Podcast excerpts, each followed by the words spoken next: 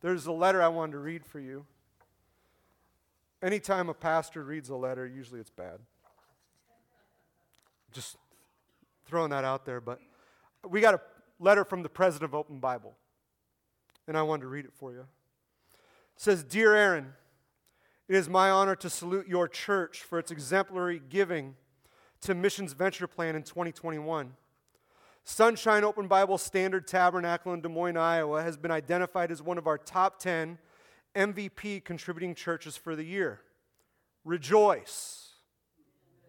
Significantly, the church's MVP giving grew from $23,997.40 to $53,088.43 in 2021. It says, Thank you for your leadership in encouraging the congregation to give and minister Christ's love in the USA and globally. It has been obvious over the years that the size of the church is not the most significant factor in MVP contributions, it only happens with leadership because busy people in a busy, busy world need to focus on matters of eternal significance. As I think about our missionaries, church planters, and other servants who are supported by your MVP contributions, I am reminded of Hebrews 6:10. It says, "For God is not unjust. He will not forget how hard you have worked for him and how you have shown your love to him by caring for other believers as you still do."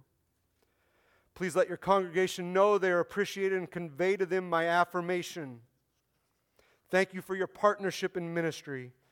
May 2022 be a year of increased faithfulness for the Lord.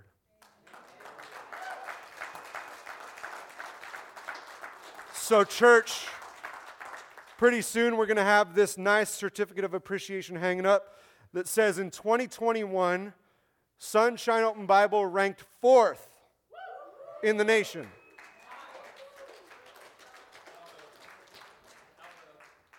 Out of 243 churches.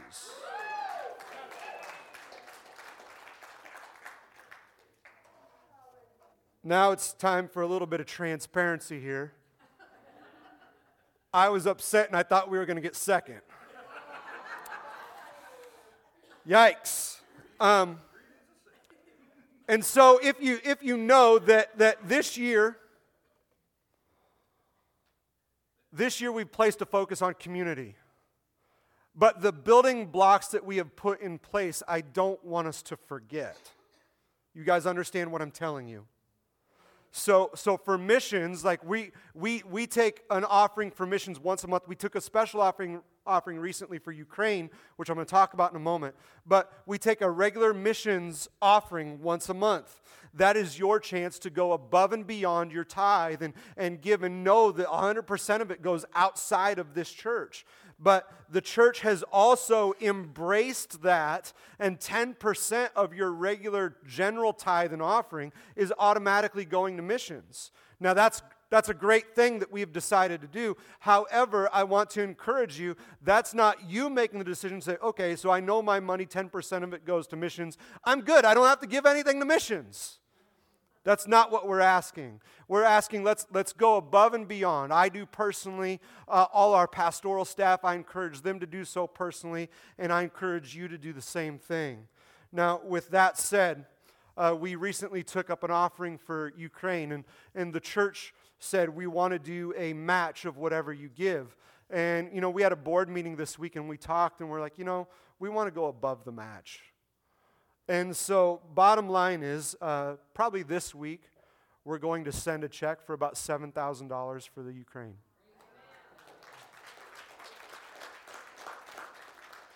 And so, so you know, if you haven't heard, this is for refugees from the Ukraine that are currently in Poland. And these are open Bible churches ministering to refugees, and they're helping place them in homes. So this is directly involved with our denomination, and we're excited to be able to support that. So if you could turn in your Bibles to John chapter 16, verses 16 through 33, you know what? I have had a week I'm not going to say it was restful, but I've been back from the Dominican Republic for a week. So you are going to get, hopefully, the best of your pastor this morning, as I haven't preached for, oh my goodness, four Sundays, because I was gone for three weeks. And it was a. Uh, it was a circus just getting me here last Sunday. So, um, if you're in your Bibles, of John chapter 16, verses 16 through 33, just hold your spot there for a moment. But I would just like to say to me, going through the book of John, it is, it is a blessing for me and it is a test of my patience. There's a lot, there's a lot of preaching in the book of John. And you know, there's sometimes where I open it up and I'm like, man, you know, I, I, I, have this on my heart to also speak. And sometimes I fit it in. And sometimes I say, but God, you, you planned this with a purpose. What's your purpose in this?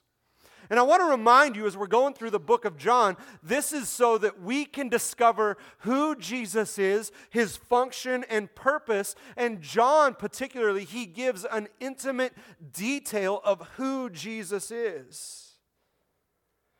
And as Jesus is talking to them today, what he's starting to do, he has talked to them figuratively for so long. And John doesn't express all that figurative language, but the other three gospels do. And what Jesus is starting to do as he's nearing the end, he is in the final few days of his ministry uh, before he dies and is resurrected. And, and what is taking place is Jesus is rolling back the curtain and he is starting to speak to them very plainly about what's going to happen. Now, as I looked at today's message and I'm, I'm trying to relate it and understand how we minister this to the church today, and it's titled Sadness Turned to Joy.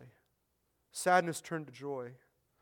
You know, when I look at the church, and I can't speak for you this morning, but sometimes the church in general, not our church, but the church in general, is full of very negative people. Can I get an amen to that? The church is full of negative people, and it's some of the most negative people, honestly, I've ever met. And, and it can be for many different reasons, whether people in the church are they're, they're daily focused on the doom and gloom of everything that is going on around them, or they are so full of cynicism of others and the state of the world in general that they're just, they're, they're just not fun to be around. Now, I would just like to say, the church should be full of the most optimistic people in the world. Are you guys hearing me? The church should be full of optimistic, joyous people, not negative people, not people that drag each other down, but people that are constantly lifting each other up. You guys hearing me, church? Because I'm worried you're deaf. Because we should be celebrating this from the rooftops that Jesus Christ came to live and die for us. And that is the reason we sit here as free men and women today.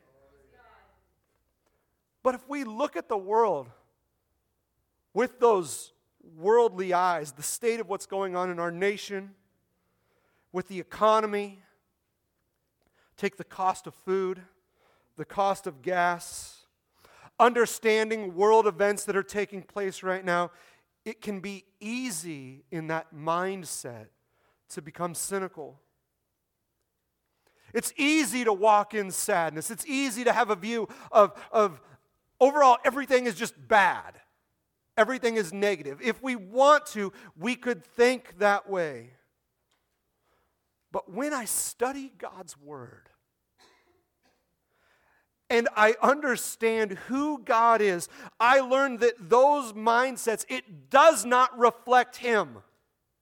It doesn't reflect Him. And now there are times in our life where it is reasonable for us to respond to something in anguish over, over events that have taken place, but often how we carry ourselves through trials ministers who God is in our lives to the world. Now, I'm going to be honest. I am the poster child for not always doing well with my emotions. You know what? When, when I was uh, in my late teens, early 20s, I was one of the most cynical people you'd ever meet. And I think it was the, the Spirit of God that beat it out of me. To where now, if I'm around cynical people, I, I, I have one or two options. I can feel it in my flesh where that, that is starting to creep back in. And so either I join in in that cynicism or I'm repelled by it. And Many of you know my story. Some of you here haven't heard our testimony before, but Wendy and I got married when we were 19 years old. In our very first year of marriage, Wendy got very sick, a sickness that was supposed to take her to her death. And I've discussed in church before that I had a crisis of faith at that time. And what happened was, I, I, as when we got through it, I learned from that mistake. I looked back and I, I had decided that is something that I can never allow myself, that is a place I can never allow myself to get to again. And so I have to recognize there are things that make me prone to depression. The last trip I was on in the Dominican Republic, I'm going to tell you, man, that trip was like Murphy's Law. Whatever can go wrong, did. And I can tell you the project got done, but it was painstaking. And I realized that this, uh, th- these moments, it is a test of my character and whether or not I'm going to truly rely on God as my strength or am I going to try to rely on my own wisdom. And so I, I, I determined in myself that I'm not going to allow myself to complain about the circumstances that I'm facing. And we have to continue to trust God and look to Him in every obstacle. Let's look at John chapter 16, verses, verses 19, excuse me, 19 through 28. And what we're doing is we're picking up in the middle of a conversation, but you're going to get the full scope of what's going on picking up halfway through this conversation. Let's read. It says, Jesus realized they wanted to ask him about it, so they said, Are you asking yourselves what I meant? I said, In a little while, this is what he was telling them, I said, In a little while, you won't see me. But a little while after that, you will see me again. I tell you the truth. You will weep and mourn over what is going to happen to me, but the world will rejoice. How offensive would that seem at the time? You'll weep and mourn over me, but the world will rejoice. You will grieve, but your grief will suddenly turn to wonderful joy. It will be like a woman suffering the pains of labor when her child is born, her anguish gives way to joy because she has brought a new baby into the world. So you have sorrow now, but I will see you again. Then you will rejoice, and no one can rob you of that joy. At that time, you won't need to ask me for anything. I tell you the truth. You will ask the Father directly, and he will grant your request because you use my name. You haven't done this before. Ask using my name, and you will receive, and you will have abundant joy. I have spoken of these matters in figures of speech, but soon I will stop speaking figuratively, and I will tell you plainly all about the Father. Then you will ask in my name. I'm not saying I will ask the Father on your behalf, for the Father himself loves you dearly because you love me and believe that I came from God. Yes, I came from the Father into the world, and now I will leave the world and return to the Father. Let's pray.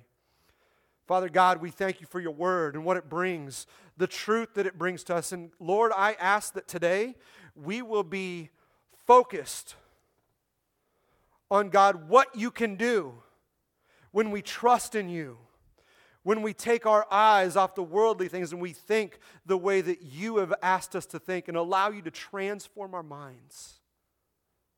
I thank you, God, in Jesus' name. Amen. You know, I read this and I thought about how we often deal with grief and how we all process grief differently and, and going through life's trials and circumstances and, and, and the way we might respond to it. And when Jesus was talking to his disciples here, he was facing this very near and present reality. This was within six days of him being taken and beaten and suffering and dying. And so Jesus, as he's gone through his ministry, he, is, he has understood human life and, and the emotions that accompany tragedy. If you remember just recently, uh, as Jesus was accompanied there uh, in, in the, uh, the death of Lazarus, and, and he showed up four days late, and he is witnessing all the emotions of the people around that witnessed his friend Lazarus die. And Jesus gets there and they're, they're looking at him. If only you had been here. And he sees Mary and Martha, his, his sisters, and uh, Lazarus' sisters, and the people that are around that are devastated by this death. And it also said that Jesus, witnessing all this, in John chapter 11, verse 30, 35, that his response was he wept. Jesus witnessed human emotion. And now he's dealing with it himself in knowing what he is getting ready to face and, and that he is alluding to that they are going to face much grief and sorrow for what he's about to go through. So he took a pause, he took a step back. And he had, a, he had a moment to recognize how his disciples might process these events. So I believe what Jesus is trying to do here, he is trying to prepare the hearts of his disciples. Who knows that in your life, preparation is not always useful? There are times it is, but there, there are times where preparation is not useful. So imagine if I told you that you are going to leave this church and later today, something bad is going to happen to you. That's all I tell you. Something bad is going to happen to you. And I can only imagine how you might start immediately becoming anxious and you're thinking, well, when? When this is going to happen? And starting to freak out. Is it going to happen on the drive home? Is it going to happen when I walk into my house? What is going to take place? And then so we, we all of a sudden we raise this distress level immediately and we begin to panic. But what if I told you that what you're going to go through today even though it is going to be difficult, it is going to set you up for your future and the rest of your life. It is necessary to go through in order for you to get to that place where you can celebrate great joy.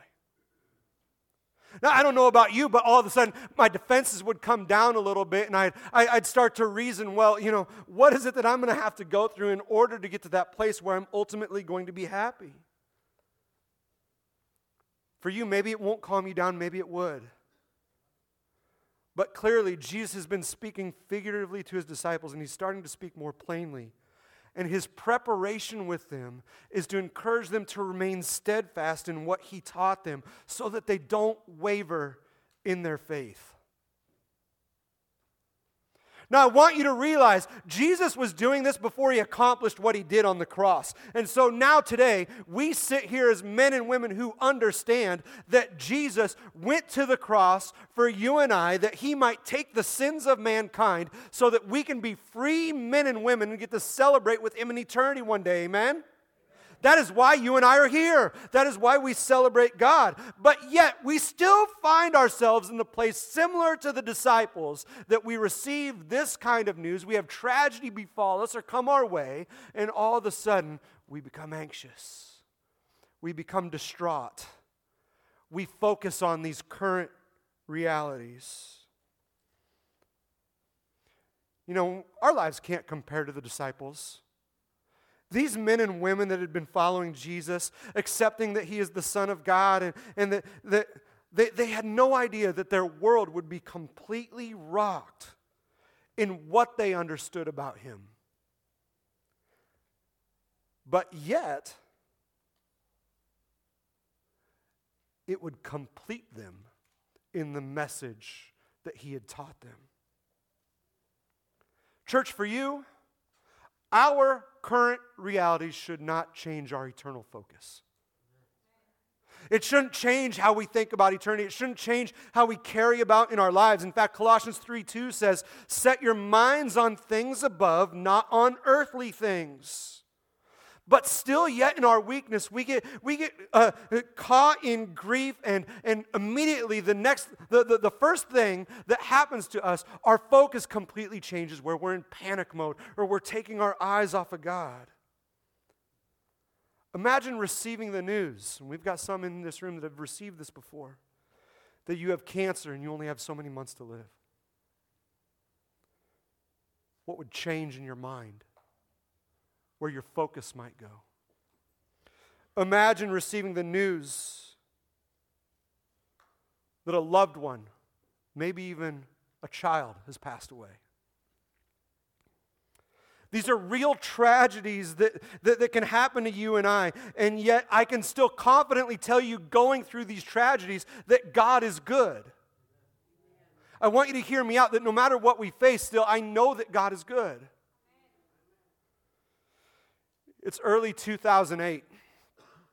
Wendy and I, we, uh, we had been senior pastors in Illinois for a little over a year. We had, we had three boys, and uh, all of a sudden Wendy is unexpectedly pregnant. And we, we, you know, you try and do things to stop that from happening, and clearly that wasn't good enough. And uh, we find out she's pregnant with twins. And we, we get this news, and when we first get the news, we're, we're devastated by it. We're like, God, we've got enough on our plate right now. What, what's going on? And uh, that devastation quickly turned to joy, and we started focusing on the future. And it, it, was sometime thereafter that I went out to see my brother in California. He and his family live out in California. And while I was there, I received a phone call from Wendy that she went to the hospital due to some complications and things that were happening. And as I'm 2,000 miles away, she tells me that she lost both twins. About 11, 12 weeks. And I'm sitting there trying to figure out what am I to do in this position that I'm in?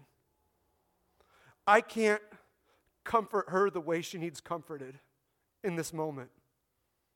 My brother can't comfort me the way that I need comforted in that moment.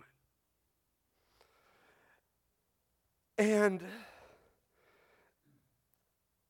any comfort that someone tried to offer seemed meaningless at the time. And there are these moments in our lives that are true low points, church. True low points where we ask God why, we don't understand why, and we wrestle and struggle with these thoughts. And I'm telling you that I can't make sense of all the trials and grief that we face, but I embrace that in everything, God has a purpose and that He is good.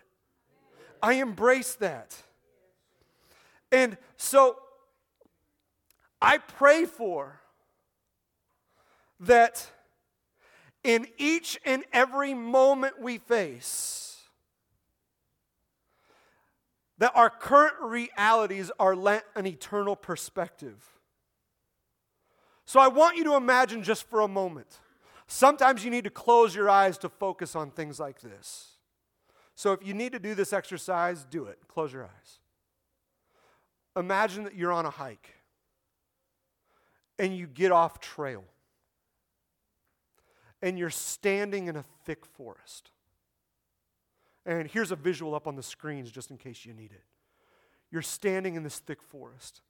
And let's just say the forest canopy is so great you can't tell quite where the sun's at.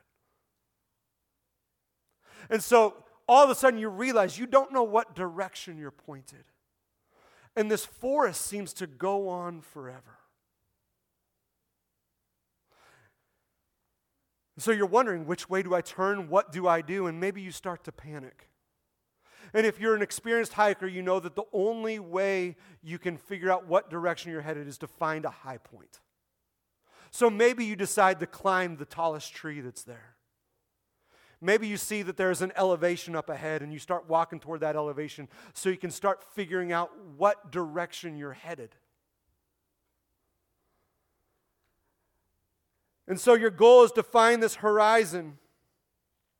And sometimes in the midst of these forests, it can feel like it is never going to end, but those difficulties are most often short lived, or we can let it change the direction we're headed. And I encourage you to use wisdom and understanding and slow down and think about life before you just make some drastic decision.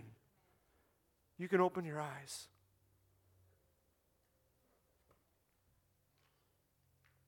You see, when Jesus died on the cross, when Jesus was taken, as a matter of fact, Peter got distracted. One of, one of Jesus' disciples that he had his heart on his sleeve the whole time. I'll do whatever you ask, Jesus. I am the one that's going to go first. I am the one that is going to show that I have the most faith for you in almost every step of the way. And then, yet, the moment Jesus gets taken, Peter immediately he he coils back, and he's thinking, "Oh no, I'm next. I'm next." And so, next thing you know, Peter is, is going through the streets and he's trying to hide, and, and someone sees him and says, Hey, wait a second, weren't you, weren't you one of those guys that followed Jesus? No, that's not me. I don't even know the man. And then two more times, Peter had the same exact thing happen. And you see how the, the, the immediate moment that tragedy came, Peter, his, his, his emotions steered his entire life and immediately he's on the complete wrong path that he had been following for three straight years.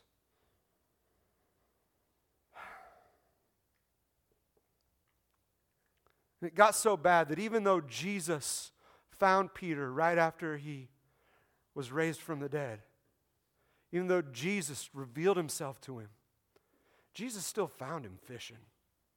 And he went back to fishing. He went back to what he was doing before Christ changed his life. And, church, these struggles that we face, you might be searching for the why. Why do these things happen? Like the, the age old question why do these things happen to good people? I'm going to tell you it's because of sin. And here's the thing it's, it's, not, it's not solely because of our sin. Now, don't get me wrong, your sin can make a big mess of your life. Amen? Your sin can make a huge mess of your life. And so, so it is important for us, us to, to quickly repent, have, have that spirit of repentance that we quickly repent and seek God in each and everything that we do. But I am telling you that every bad things that, that happens in this life is solely because of man introducing sin into the world. And I want to be clear about this. It's, it, it, it doesn't have to be your own sin for a bad thing to happen to you. But the natural blemish of sin and corruption it brings to the world will affect your life. So, this is important, the next thing I'm going to say. God is not the cause of your turmoil, He is not the cause of your turmoil. We are. We are. We're the cause of our own turmoil. But if you and I choose to embrace God's mapped out future for our lives, the purpose in which that he sent his son and what he accomplished on that cross, we don't have to linger in grief anymore. Are you hearing me? Any grief that we face, we don't have to linger there. Grief is going to come and we're going to have our moments, but we should not remain because our hope is different. And that's where even Jesus spells out in this passage today that our grief can turn to joy. Those sad moments in life it can turn to joy. And Jesus can confidently say that because Jesus knew the outcome. And, and, you know, he went to that cross because he knew it would accomplish God's purpose. But it doesn't mean that he was looking forward to it. In fact, the most anguishing point in Jesus' life was just in a few days in the garden. But Jesus, being a God who knew no sin, to become sin so that you and I might walk in freedom. Him being fully God and fully man, he had the insight to know what he was about to do for mankind. But the disciples needed to process the ultimate outcome will bring us joy. See, here Jesus is warning them a, a dark day is coming. It's going to be terrible. You're going to be in sorrow. The world's going to be happy about it. But don't lose sight of me. Don't lose sight of me. You know, Jesus, he, he starts to compare it to the pains of labor. Can I just say, you mothers amaze me? You amaze me. Especially the mothers that have had multiple children. Now, as a man, I can look at the ladies that have had one child and like, you know what, that's enough. I, I, I went through some terrible moments, that's enough. And, and, and for, for some of you, you, you know, first time mothers, as you went through it, you were probably thinking about what it was going to be like and not looking forward to those moments, but looking forward still to the life that was inside of you. But yet, I guarantee that moment you were lying in that bed, you were probably questioning everything. And if the father was standing there, you might have even said, It's all your fault.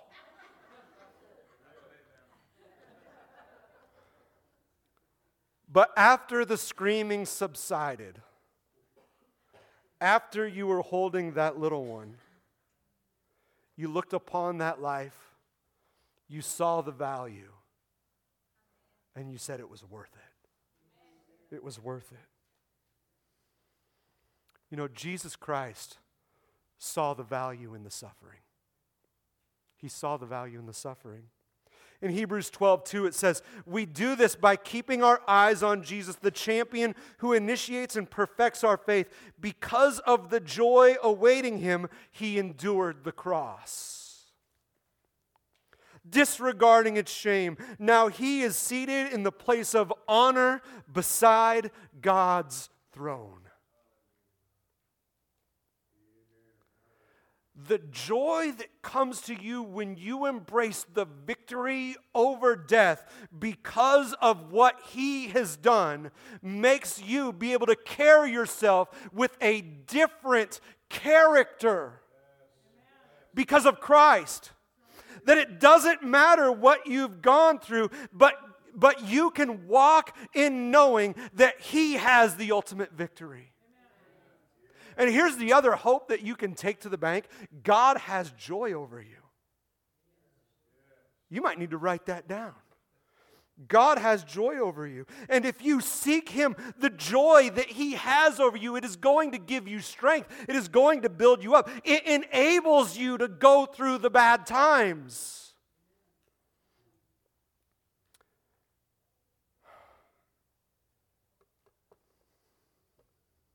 In the book of Nehemiah.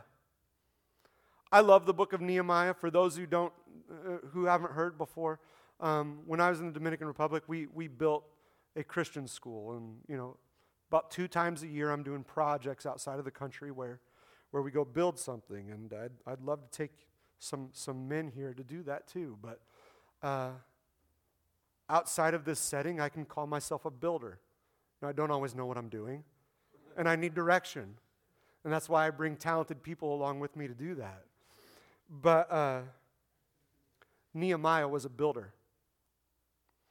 And Nehemiah, he's off in a different land, and, and he gets word of the state of Jerusalem. That for 90 years after it had been taken captive, 90 years, the walls still aren't built and it pains him, and even the position he's in. And he, he, he's in a high ranking position. And so he goes to the king and he says, will you, will you permit me to go focus my attention on my home? And so he lets him go there, and, and Nehemiah, he, he's, he is persuading people, and he builds this team, and he has, he has this team of builders with him that is focused on building the walls to fortify the city yet again. And during that time, there were plots from outsiders, people to kill him and his men and all those that worked with him. And, and as all these men are distraught over the thought that, that it's just going to happen all yet again, we're going to be held captive yet again. These, these men are going to come in, they're going to kill us, they're going to kill our families, and they're going to take over our town. This was Nehemiah's response in chapter 8, verse 10. He said, Don't be dejected and sad, for the joy of the Lord is your strength. This is what ultimately Nehemiah is saying. He is saying that you need to stand firm. God is on your side and he will get you through. And the difference between Nehemiah and his men and the ones who were taken captive before is they were standing in the truth of the Lord and the foundation of the Lord where the previous generations were not. And so they were proclaiming that as long as God is on our side, no one can be against us.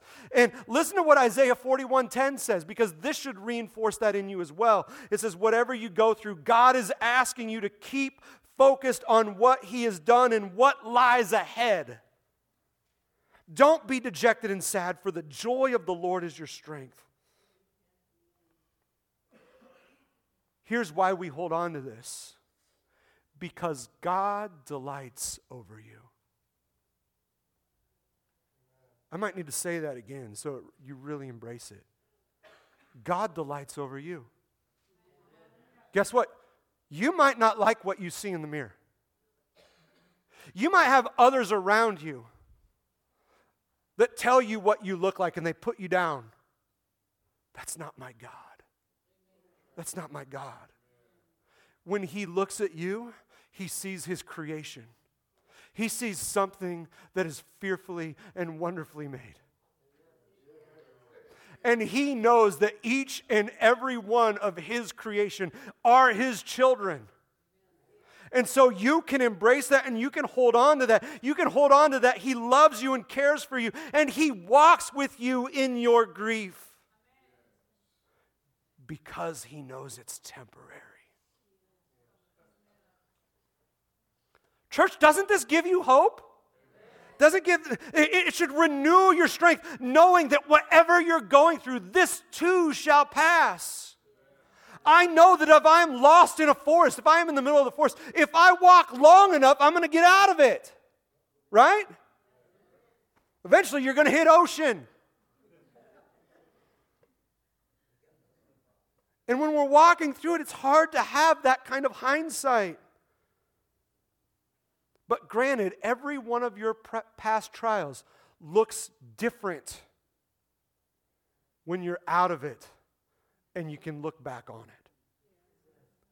And you can remember what it did in your life at that time. So that's the last thing I want to talk about today is we need to walk with hindsight. We need to walk with hindsight in our life. I honestly believe that the disciples didn't embrace going through the events of Christ being taken Christ being crucified, Christ being resurrected, they didn't process and embrace all those events until the ascension. Because at the ascension, next thing you know, everything that he had taught him clicked in a moment. And all of a sudden, they were remembering the words of Christ, where even at this stage in Christ's ministry, in our text today, Christ is frustrated with them because it's like, I've told you guys this over and over and over again, and yet you don't seem to get it. But the moment that Jesus ascended into heaven, they remembered Christ telling them to wait there because he was going to send the gift of the Holy Spirit. And 10 days later, it happened.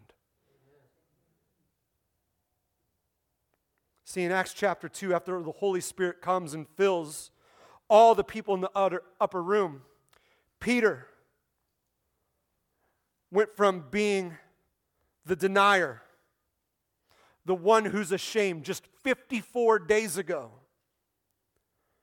to fulfilling his destiny. And Peter steps out from that upper room as thousands are gathered for a festival outside there and they've been mocking and making fun of what's going on in the house.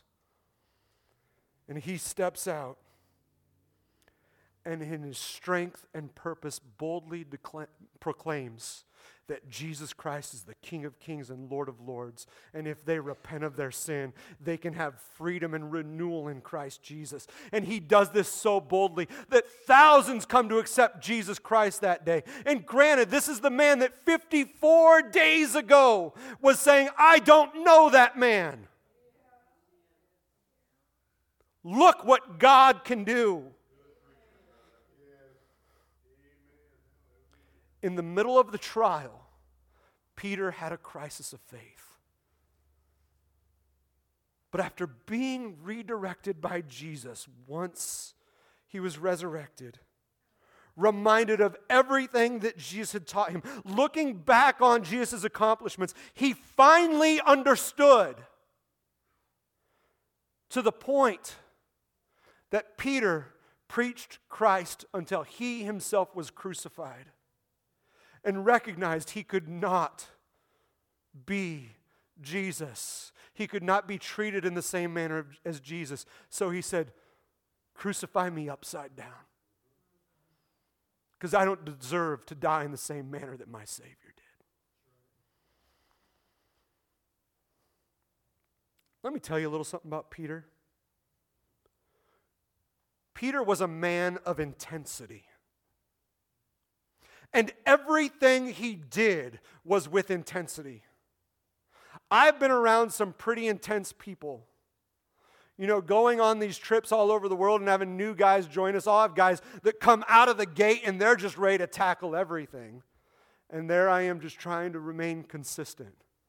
And sure enough, those same men, they are whipped like a dog about five days in. And there I am. I'm like, man, we still got work to be done. What are you doing? Peter was intense. But those intensities, those moments where we do everything based out of emotion, it is short lived. But I am telling you, church, if you remain consistent, if you remain focused, if you keep your eyes focused on an eternal perspective, you aren't going to allow your emotions to sway you to and fro when bad things happen. Because what I can tell you is the, the, the harm that Christianity has done today is the church in America has tried to tell you that anything bad that happens to you must either A, mean that you have done something bad, or God is not for you, and that is complete garbage. You have to keep your focus on Christ and your emotions in check. And it's easier said than done. But if we prepare ourselves for it, as Christ was preparing his disciples, you're going to face these things. It is in those moments that we can breathe deep and say, okay, God's on my side. God's on my side.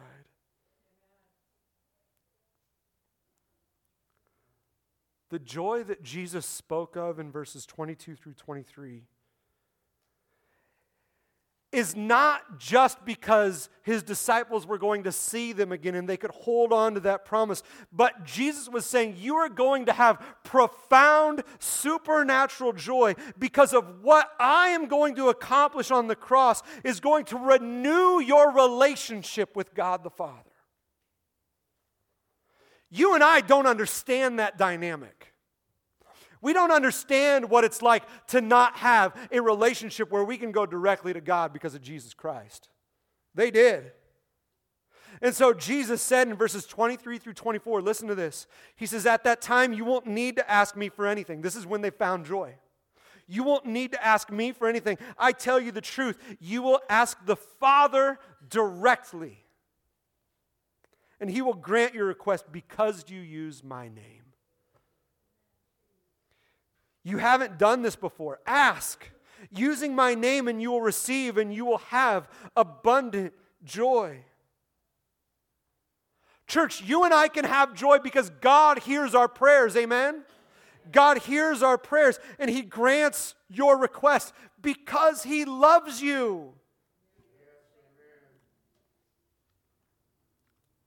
There is a benefit in your life to knowing the Lord and His plan. There's a benefit in your life to knowing the Lord and His plan. And oftentimes, when people are searching for a plan, they're thinking, okay, God, what do you have for me next week? God, I'm speaking to the youth right now. God, who, are you, who are you going to have for me to marry? You know, we, we, have, we have those kind of thoughts. Lord, what future job do I have in store? You know, we, we think that way. But the plans that God has for you is greater than the way our minds think about worldly things. It's not so much about what you're going to do next week, what job you might get. And he does care about those things, I will say that. You know, a favorite verse of many is Jeremiah 29 11. In fact, You probably don't even need to look it up, you probably know it. It's for I know the plans I have for you, says the Lord. They're plans for good, not of evil. God doesn't want you to experience disaster. He wants to give you this future and hope, right? Now, when God wrote that, do you know God wrote that to people in captivity? His people were in captivity at the time. And he says, For I know the plans that I have for you. And he's saying, I know there are good. I know you have a future and I know you have a hope. And I can only imagine them receiving that and saying, Oh, yeah? It doesn't look like it. They might have even said to God, Look around. Look at what's going on. Yet you say there's future and hope in this?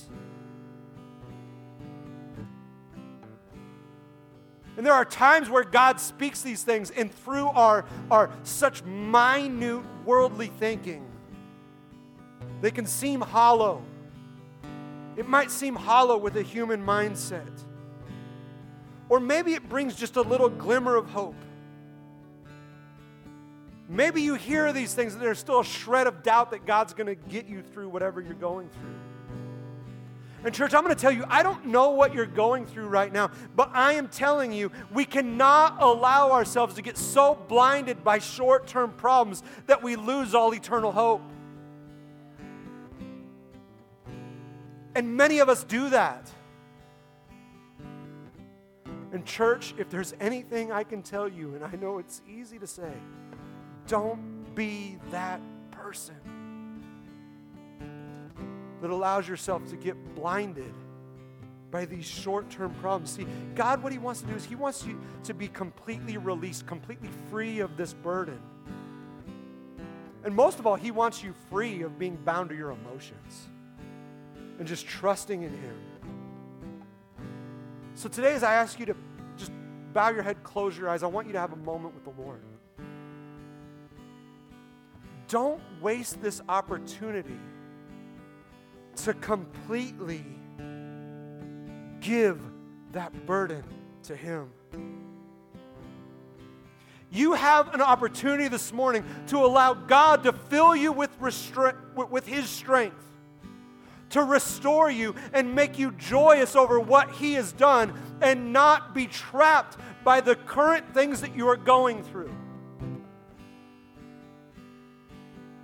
It's true that if we, if we go to Him, he carries our burdens, He lifts them up. It doesn't say that in every case He takes them away, but He allows us to get through them because He is carrying the weight of that burden.